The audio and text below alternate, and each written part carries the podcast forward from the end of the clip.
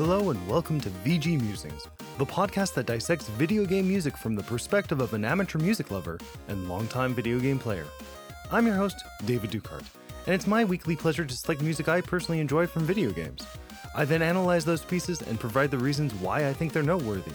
Fair warning, there will be spoilers for any game I discuss. On this week's episode, I'll be discussing a track from the indie hit Stardew Valley. Will Winter, Nocturne of Ice, be a chilled out groove, or will it be as cold as the grave?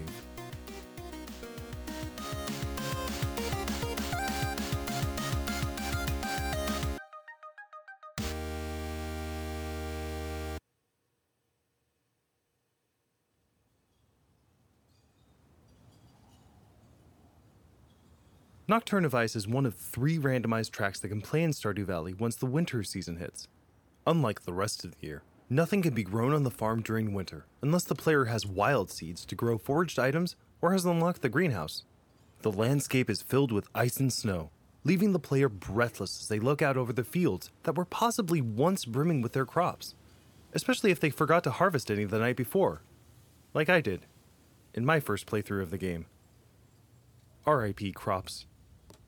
As all of this game's music is synthesized, it's difficult to talk about specific instruments, even if I could name them all, and I certainly don't have the ability to do that. However, if my ears do not deceive me, the primary instruments in Nocturne of Ice are the glockenspiel and xylophone, with some strings and woodwinds thrown in for good measure. This is genius on multiple levels. For one, it leaves the song fairly minimal. I'm Not saying that there isn't a lot to the song, but as far as the melody is concerned, you're really able to focus on the pitch percussion ascending and descending, almost like snowflakes being caught in the wind. This helps invoke the bareness one can often feel while looking out over a snowy field at the height of a winter's day in real life. It's you, the snow, the sky, and maybe some trees, but not much else. This is also why the choice of the glockenspiel and xylophone is so fantastic. They both evoke such a strong feeling of ice and wood, respectively. This, along with a slight reverb on each instrument, really makes the player feel like they're hearing a melody being played on the icicles echoing through the trees. The strings and woodwinds also help create a sense that the wind is blowing, perhaps even creating the melody within the ice. How then does Nocturne of Ice hold up on its own? Really well, actually. The benefits this soundtrack has over more story driven games is that, with some exceptions, the songs create the entirety of the ambiance of the scene rather than enhancing it. If I were to play this song on its own for someone who had never played Stardew Valley, I could almost guarantee one of their first thoughts would be, This sounds like a winter song. The somber melody of Nocturne of Ice stays with me for a long time after listening. While, yes, it retains its score like quality for being background music, it does so without being tied to a specific moment in the game, or even the game itself.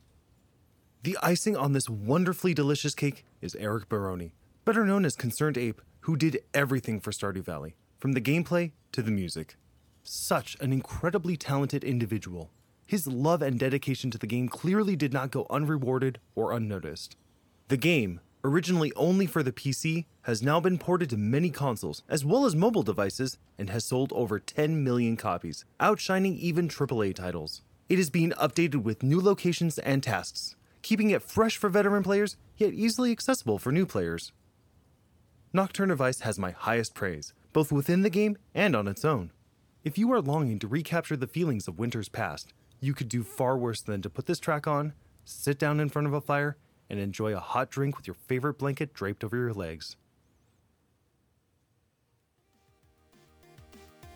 Thank you for listening to this week's episode of VG Musings. Please leave a rating and follow me on Facebook at facebook.com slash vgmusings. If you'd like to let me know what you thought about this week's episode and what piece of video game music you'd like to hear me talk about in the future, you can reach me at vgmusings at dukeboxnetwork.com. Also visit us at dukeboxnetwork.com for updates to this and other projects. If you'd like to support the show, you can find me at patreon.com slash vgmusings and gain access to patron exclusives, including episode shoutouts, as well as exclusive voting rights to help me choose future songs to discuss.